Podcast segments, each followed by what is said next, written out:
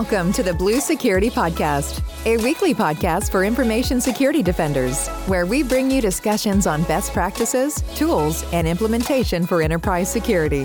Now, here are your hosts for today's show, Andy Jaw and Adam Brewer. Welcome to this week's episode of the Blue Security Podcast. I'm Andy, your host. I'm Adam, your co host. This week, we don't have any guests. It's just Adam and me, and we're going to talk about some news that we've missed in the last couple of weeks with our guests. The first one, I just think this is a super interesting story. If you missed it, it's interesting and certainly not a worry for most organizations, but there was an organization that was able to use deep learning models to predict passwords from keyboard keystrokes recorded with a microphone with up to 95% accuracy. And it's like one of those side channel attacks that you hear of. There's an Israeli red team research where they looked at CPU fan speeds or like the lights when the power would draw would be different from the motherboard. And so it's one of those like, let me steal information from another way that most people haven't thought of. And while this certainly is a concern, especially with AI models getting smarter and smarter every day, I think most people won't have to worry about this type of attack. However, if you are a high value target, you might want to keep your mic away from the keyboard. And especially if you're using like a mechanical keyboard and can you really hear those keystrokes, maybe switch to a dynamic mic instead of a condenser mic. Those condenser mics like Blue Mic and all that, they really pick up sound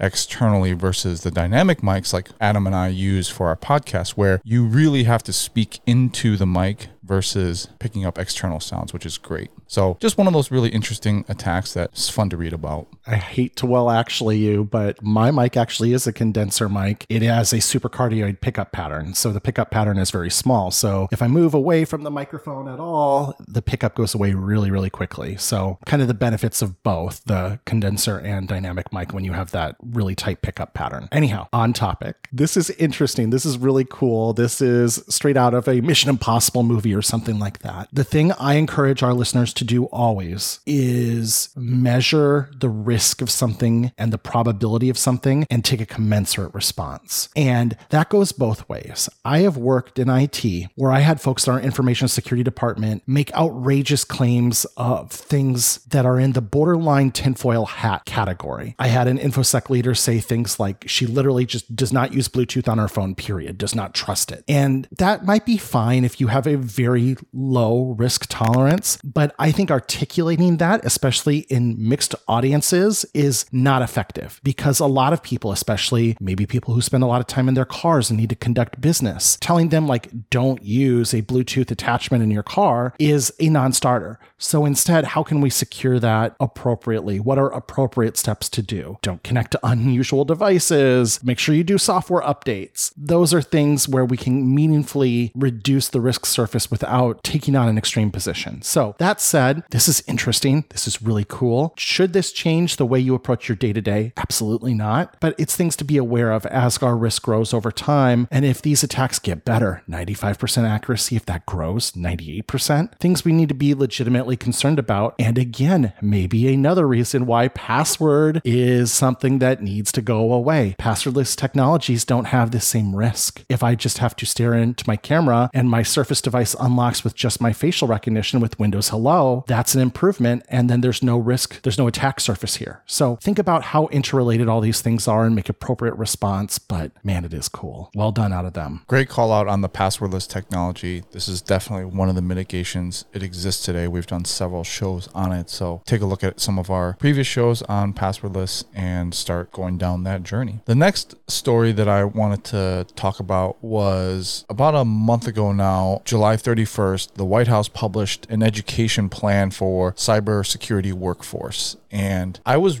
really happy with this because it's really the first of its kind that the US government has published and what they're really trying to do is you know do the thing that employers agencies and universities have really struggled to do over the last few years which is meet the growing demand for cybersecurity workers in the United States. It matters a lot because most people have some sort of statistic where there's an unfilled number of cyber jobs. Like the statistic I have here is 69% nice.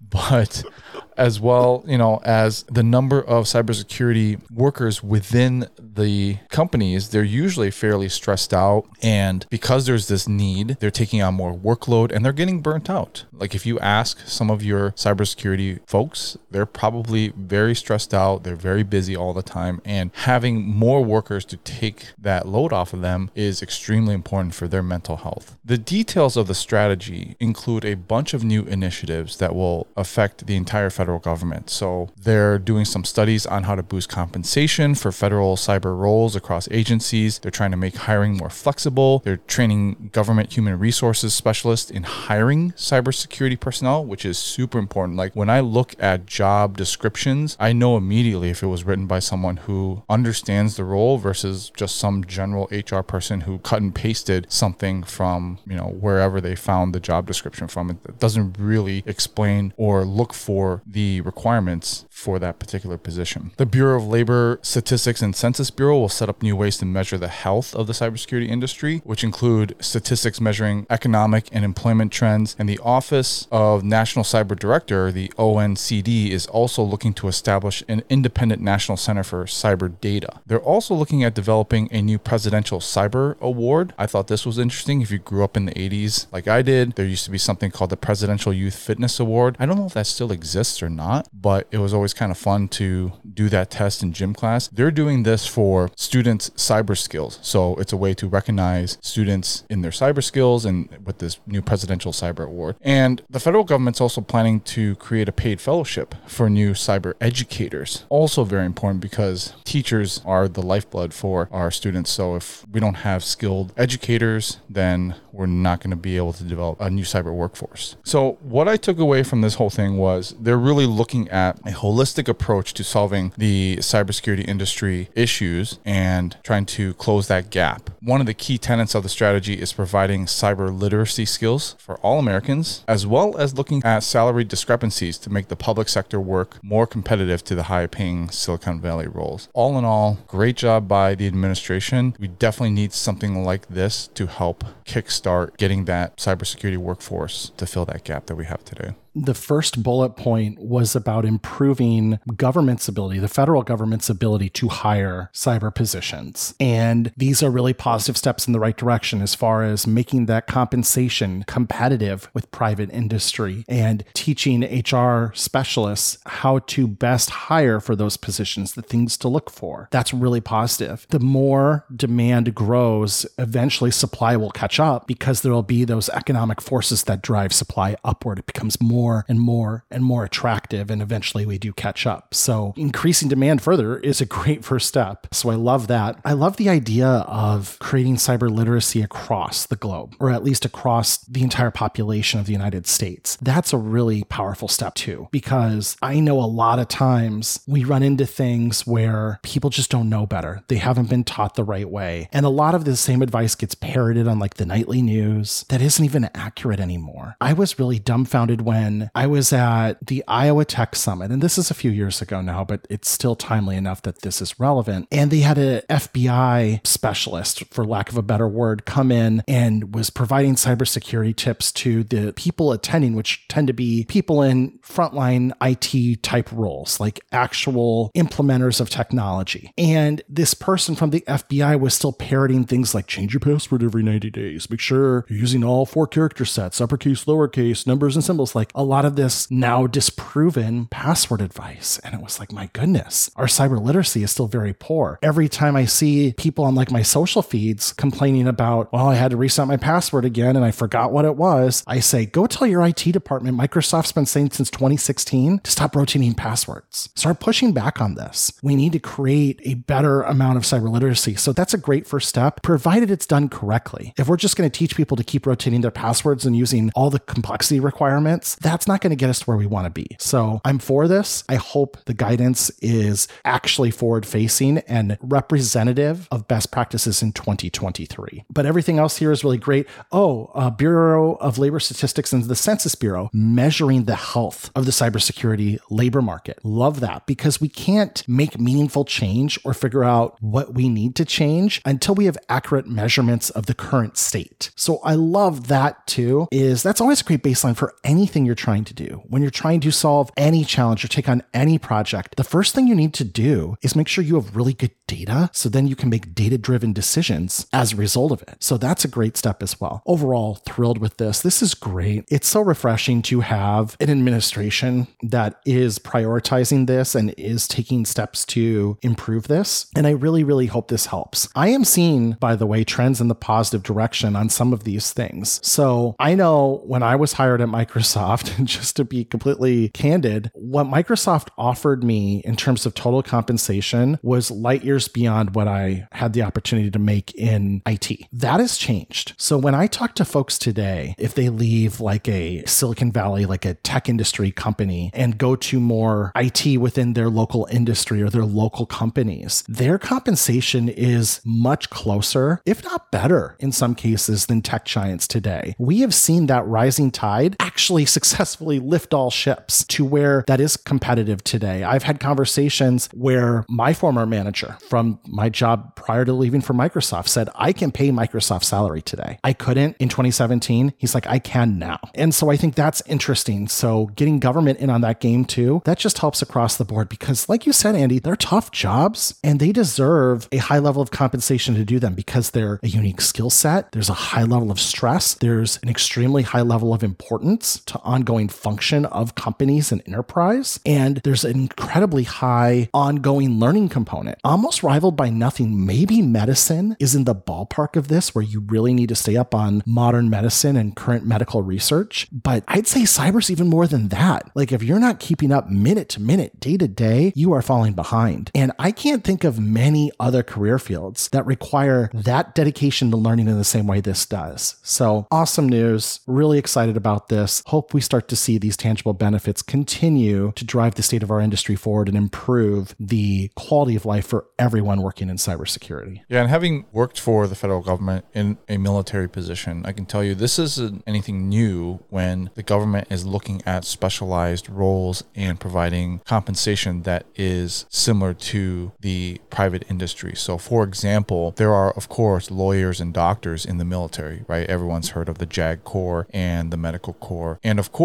if you are, say, a specific rank, let's say a major in the Air Force or in the Army, you're all paid the same, regardless of if you are logistics or cybersecurity or a physician. But those specialized positions will get an additional compensation, usually some sort of bonus that will kind of help. You're never really going to get to the same point as private industry. That's just the name of the game as the federal government. But you can do things to help bring you up a little bit more. But then there's other benefits, right? Like job security, you probably almost never get laid off from the federal government, as well as the retirement. There's still, you know, you serve 20 years and you get retirement benefits for the rest of your life. So, you know, I think when they start looking at this and they start trying to recruit, you know, maybe signing bonuses, getting bonuses yearly to get them up to more private industry, this will definitely help secure or like make that gap smaller. So the next piece that I wanted to talk about, and the final piece really, because I think we're going to spend the bulk of the time talking about this, is IBM released a report called The Cost of a Data Breach. And really, really good if you haven't had a chance to read through this. There's an executive summary, as with most of these big reports, and then within that report will be details of a lot of the data that they found. This is available to anyone who wants to use the link. It's not gated behind anything or any type of sales play. And it's done by IBM, so we usually mention that Adam and I work for Microsoft. This is completely third party, and it's a really, really good report to go through. A lot of statistics that you can make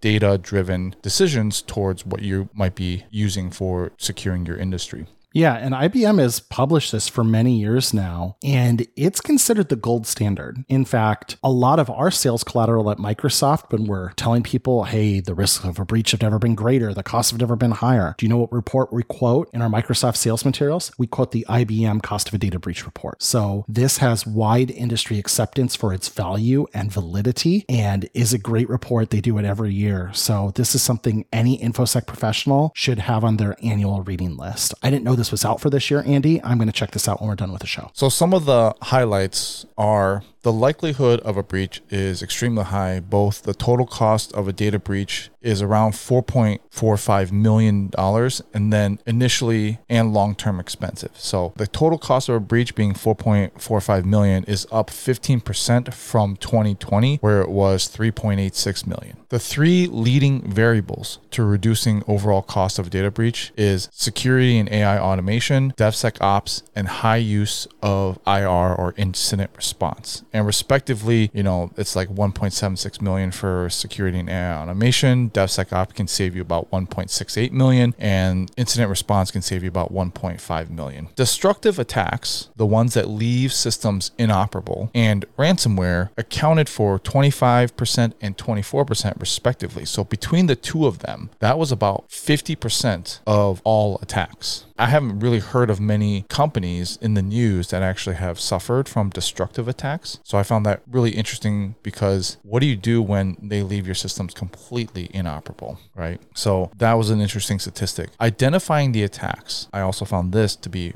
really, really interesting. Only a third of all the attacks were detected by organizations' internal tools. 40% of the attacks were identified by an MSSP. 27% of the attacks were disclosed by the hacker themselves themselves. So think about that. Like almost a quarter of the attacks, the organizations actually were told by the attacker, like, hey, we breached your systems. Maybe you should do something. And then almost half of the attacks were identified by an MSSP. That statistic right there, I want you guys to keep in your mind because MSSPs play a big part in this report on identification and remediation. So orgs with an MSSP were able to identify and contain breaches in 80% of the time. So there's a ton of statistics statistics on MSSPs, but in general, orgs that use an MSSP were able to identify attacks quicker. They were able to remediate them quicker. In general, it was a good thing. So if you haven't talked about an MSSP at your organization, this is probably the good time to take a look because the risk reduction and the cost reduction of an attack is greatly reduced if you have an MSSP. And that's a managed security service provider where they're probably managing your SOC or helping elevate alerts to you and helping you sort through the chaff of all the different alerts that might impact your analyst from day to day. Wow, that one third data point is incredible. Only one third of attacks were detected by an org's internal tools. Two out of three times, it's not your tools telling you. That's incredible. Destructive attacks is actually, that was a little lower than I thought 25%. I assume ransomware is kind of included in there because the percentages were so close 25 and 24. That makes me think like, you know, if 25% are destructive and ransomware is destructive, you know, that's 24%. So there's only like basically a 1% delta of attacks that are destructive but not ransomware ransomware, which makes sense because for the most part, attackers aren't just doing it to blow stuff up and cause havoc. They're financially motivated today. That's part of the problem. So to me, the MSSP call out also is interesting. IBM rolled off their services arm, Kyndryl, a year, year and a half ago. So again, I know cyber folks tend to come to things with a skeptical mind. I mentioned at the beginning of this segment that IBM's considered the gold standard in this, but just in case you think they're trying to toot their own horn, I don't believe that to be the case. Rather, one of the points I've been making on this show for many years now, and Andy as well, has been that the cloud has almost become a security imperative for organizations. And the reason we believe that is because you are looking for those proverbial needles in a haystack, that very small signal in a sea of noise. And the more scale you have, the more data you have, the more diversity of data you have, the easier you can pick out those little bits of pattern that could represent an attack. And cloud scale gets you part of the way there. And I think that's beneficial because when you have, again, we both work for Microsoft, you have like a Microsoft tool that has 65 trillion daily signals ingested in it, chances are you have a better chance of finding that signal amongst the noise and then blocking that attack at first sight. MSSPs operate on that same principle. You could have the best SecOps team in the world. You could have the best SOC in the world but they only see what your organization sees. They don't get that broader sense of scale and visibility. And that's where the MSSP comes in because they're protecting multiple customers, maybe across different industries, different geographies. They get that benefit of scale and scope the greater quantity of data, the greater diversity of data. And they're able to protect all those organizations at scale better than any one of them can do by themselves. I believe we are reaching that point, if we have not already, and this report seems like it's backing me up on this, where an MSSP is a security imperative because of those same reasons that the cloud was a security imperative and still is that we've been talking about going back to the late 2010s. So this IBM report seems like it's backing that up. 40% of attacks were identified by an MSSP. They brought that to the attention of the company who's contracted with them. If you have an MSSP, you can remediate and contain the breach in 80% of the time it would take an organization without an MSSP. Having that extra hand, an extra set of eyes really makes a difference. So to me, that's really compelling data points as we start off the review of this IBM cost of a data breach report. And oftentimes, thinking back to some of my experience in conversations about MSSP with internal leaders, the hesitancy of using an MSSP usually comes down to the data that they control or can see. And so you do need to evaluate your MSSP to figure out what are they using on the back end because some organizations will use say Splunk in the cloud and manage different Splunk instances or LogRhythm or Elastic or whatever it is. And then if you ever leave that organization, they're not going to allow you to take that data with them. Let's say you want to switch from an MSSP managing your data, like hooking your data into their Splunk instance, and now you want to leave. Well, the data sits with their Splunk instance. You can't just take it with you. And so you have to start up brand new with brand new rules and everything that you've tuned over a long period of time. So you do need to evaluate the reputation of the MSSP, how they're managing the data, or maybe look at a tool that has this type of access built into it. For example, with Microsoft's solutions, you do have something called Lighthouse, which allows vendors or MSSPs to manage multiple instances and just hook into your environment rather than you hooking your environment into theirs. And so Lighthouse allows MSSPs to access your environment securely and then you can revoke that access. So your data always stays with you. So that's another thing to think about because that has been something that I've heard as a argument against using an MSSP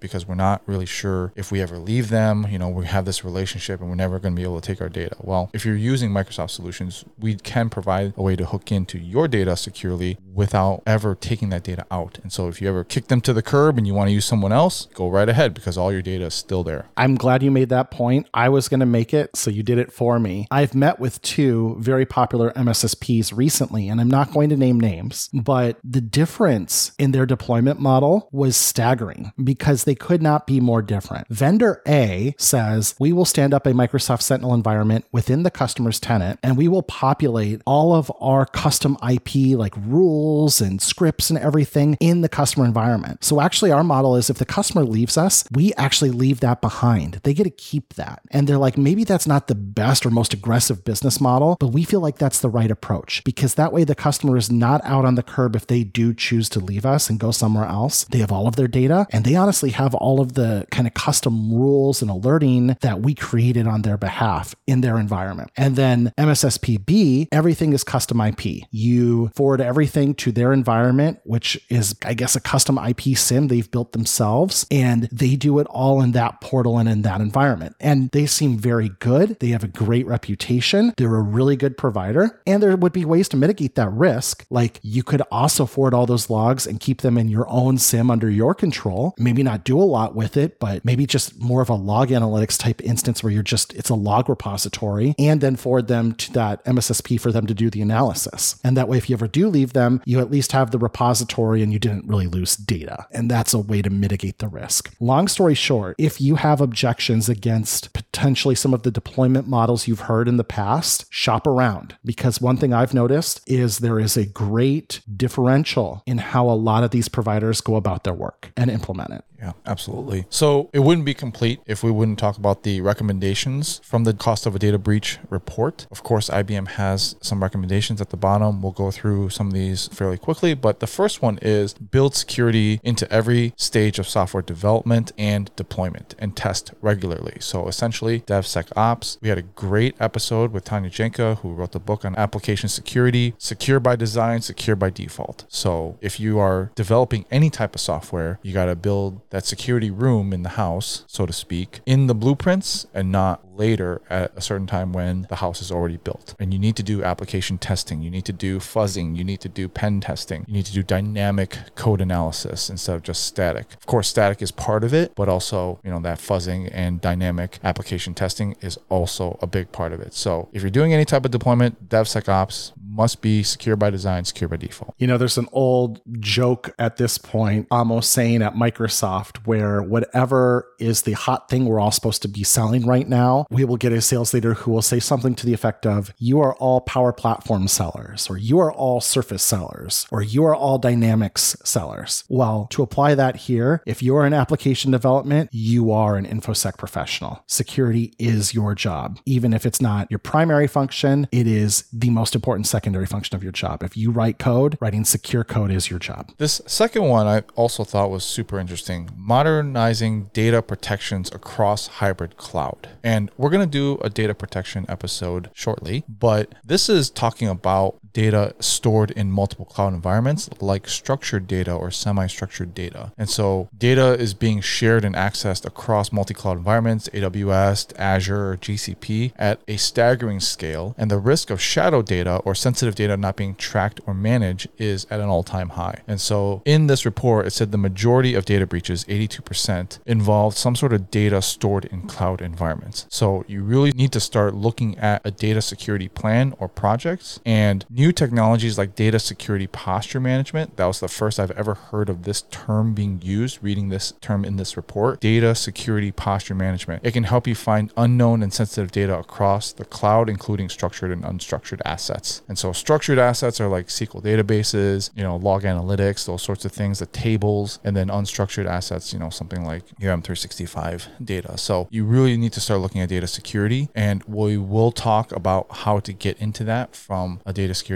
mindset and project planning, but this is huge data security posture management, that's a new one on me too. Don't know if I've heard that one before, but the concepts in it are familiar. Essentially, what they're saying is know your data, know where it lives, know its sensitivity, know how you're protecting it. That is very, very important. So I love that this is something we're leading with here because I've been at Microsoft six and a half years. And essentially, my first several years, part of my responsibility was talking about information protection. Was, at the time, it was Azure Information Protection, then it was Microsoft Information Protection. Now it's Microsoft Purview Information Protection. The name has changed, but a lot of the concepts have stayed the same. And what I noticed was, and I always used to explain this, customers saw the value in it. They saw the importance of it. Yes, we would like to have everything with a sensitivity label on it. We'd like to apply protection to our most sensitive data. We want to wrap our arms around this, but it just never got high enough on that priority list. And we know how things go in our, our line of business. Something else always jumps to the front. And maybe I sound like I'm proclaiming that this is the year of the Linux desktop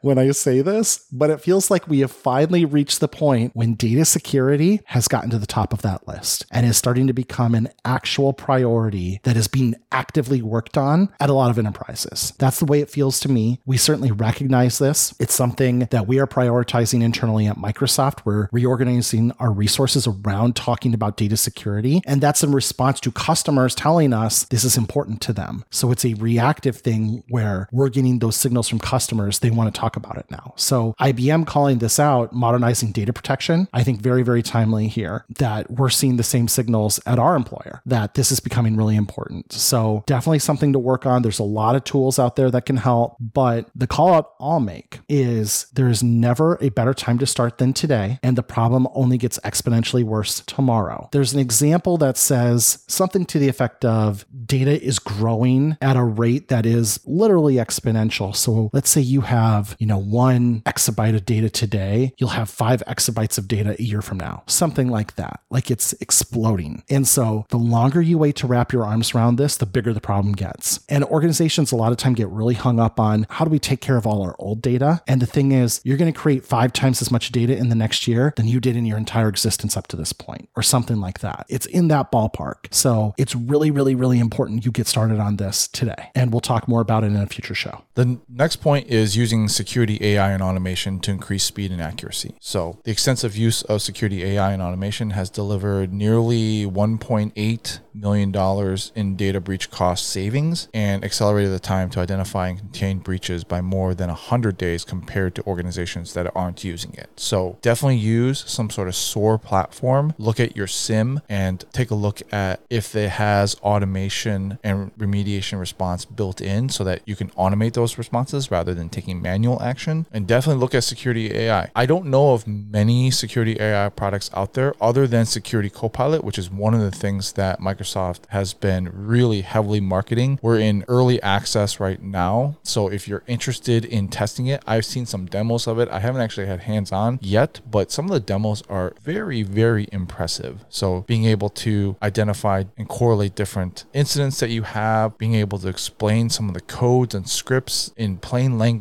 you know, just being able to ask plain questions to a large language model and getting that security response. So it's tightly focused around security. That's the scope of it. And so if you're looking for a demo, reach out to your Microsoft rep about it. And we're looking at early access programs. And I think general availability is not till sometime next year, but it is definitely impressive. And if you're a mature organization looking to expand on that, it is one of the things that I think is going to make a huge difference in defenders going forward. Agreed. Very little to add there, other than to say there have been two schools of thought in how we approach InfoSec for quite some time now. There has been the school of thought that I need to go by the boutique best of breed solution in each siloed category to be successful. You know, let's say I need a Proofpoint for email, I need a CrowdStrike for endpoint, I need Okta for identity, which is not to say Microsoft is not best of breed in those categories. They are as well. However, that's been the thought process because Microsoft is positioned you should do a security platform where everything is integrated together, you have data flowing across the platform, you reduce gaps of visibility, blah, blah, blah. We've talked about that. However, I think there's continued to be this idea that, well, you know, I'll just keep using this disparate solutions, I'll funnel everything into a SIEM and that will be my glue. That will help me stitch everything together. That will help me tell the story. I think we are reaching a challenging day, potentially an inflection point, where that model doesn't work in an AI age, where you need that intelligent assistant, that co pilot, if you will, to help you. Can't be much help if I've got five different co-pilots I have to go ask. I'll go ask Proofpoint Copilot about my email, and then I'll go ask CrowdStrike Copilot about my endpoint. Like that doesn't work. That kind of model doesn't work. Just to interject here, I mean, based on the report, we know it doesn't work, right? Because a third of organizations are the only ones detecting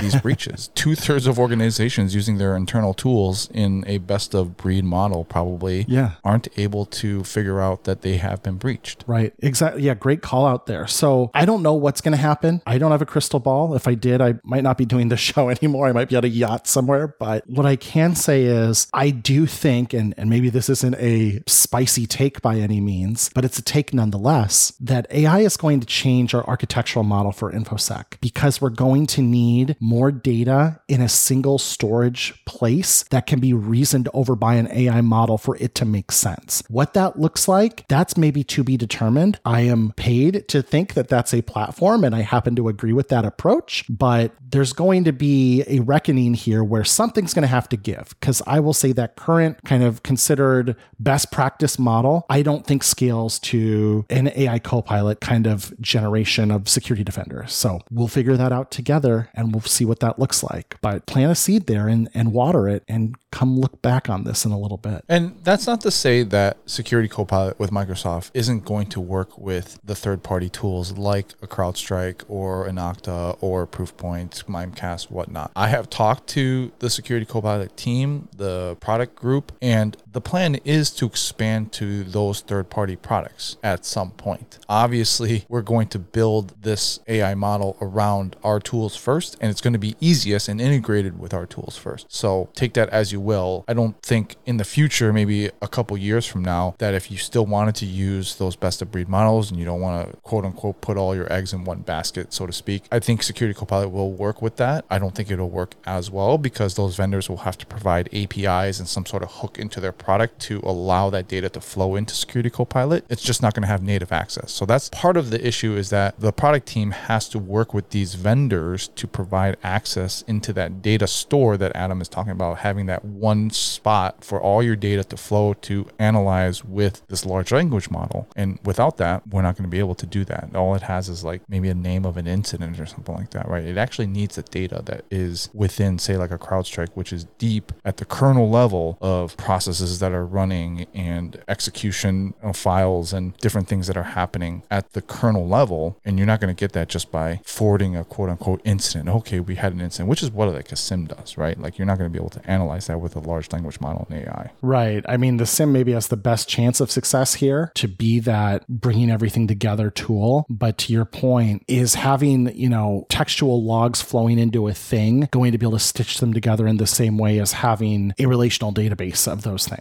Those aren't the same thing. And that's a lot more challenging to do and to do consistently and accurately. So more to come for sure. I'm just saying IBM is saying this will help. And I'm saying I think we're going to have to adjust our architectural thinking in a lot of organizations to make these tools meaningfully valuable because the idea of having five different co-pilots we have to go ask for each security domain is a non-starter. Agree. The final point in the report is strengthen your resiliency by knowing your attack surface and practicing incident response. We've talked about this on previous shows multiple times using tools like adversary simulation, which I know the Microsoft tools. We have attack simulations built in for both email and endpoint. Maybe your other security tools have them as well, but practicing those, understanding the risk profile of the alert when it comes in, being able to triage it. You also need to train your team that has the right right protocols, the right manuals that they can, so to speak, take off the shelf. I'm dating myself with that because in the military, when I was doing incident response that way, you know, we actually had manuals that we'd pull off for different scenarios, but you'd have playbooks, like digital playbooks to run and have those scoped for different scenarios. Like, this is my ransomware playbook. Who are my contacts? This is what the alerts look like. You know, this is how to triage. And you have to tabletop these so that you know. I often use my experience when I was flying with the military military is you can't look at the emergency response when you're in an emergency. You need to have that memorized. So if you're a pilot in the military, you have emergency procedures and you need to know them by heart for every single airframe that you're actually flying. Now, that's not to say that you're going to not take out the book and go through it, but you should have that memorized, at least the first couple of steps, because engine on fire is an emergency. Like you can't be like, oh,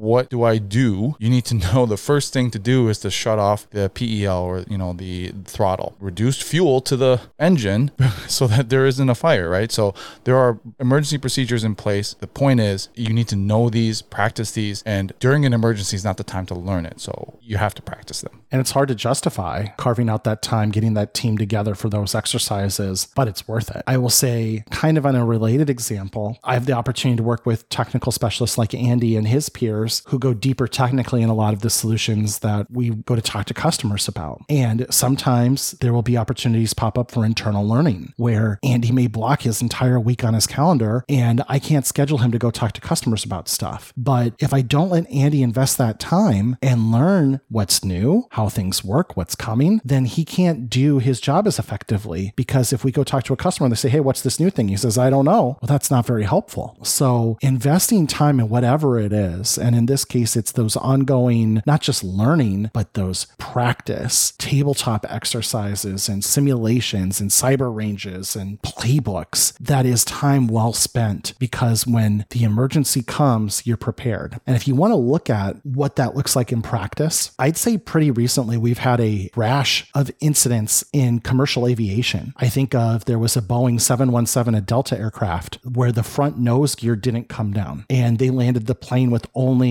the rear landing gear. And yes, it eventually skidded on the airframe on the runway, but the pilot set it down so gently and must have known exactly the procedure to follow to do that safely that nobody was even injured. In fact, I saw video recorded inside the cabin and it was a smoother, softer landing than a lot of the landings I've had in fully functional aircraft. And I think of other recent like aircraft where they turned around mid flight or they had to evacuate the plane on the runway, got out the slides and everything in Atlanta recently recently. And nobody was hurt in any of these. And even though things went wrong, people followed the procedure and the playbook, and these emergencies were mitigated and wound up being minimally damaging to both, you know, the aircraft themselves or to the people on board. And that's what we're aiming for here with this is getting to the point when we have such great incident response in our organizations that an attacker breached kind of the initial defenses is not a big deal because we've got layers of defenses,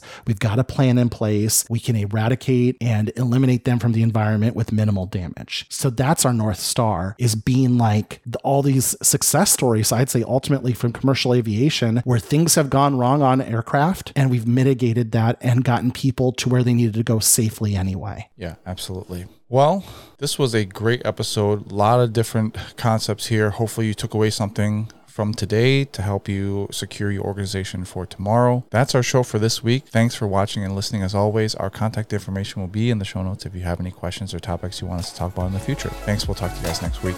Thank you for listening to the Blue Security Podcast. Please check out the show notes, catch up on episodes you may have missed, and subscribe so you don't miss any future episodes. Find Andy on Twitter at AJaw0 and Adam at AJ Brewer. See you at our next episode.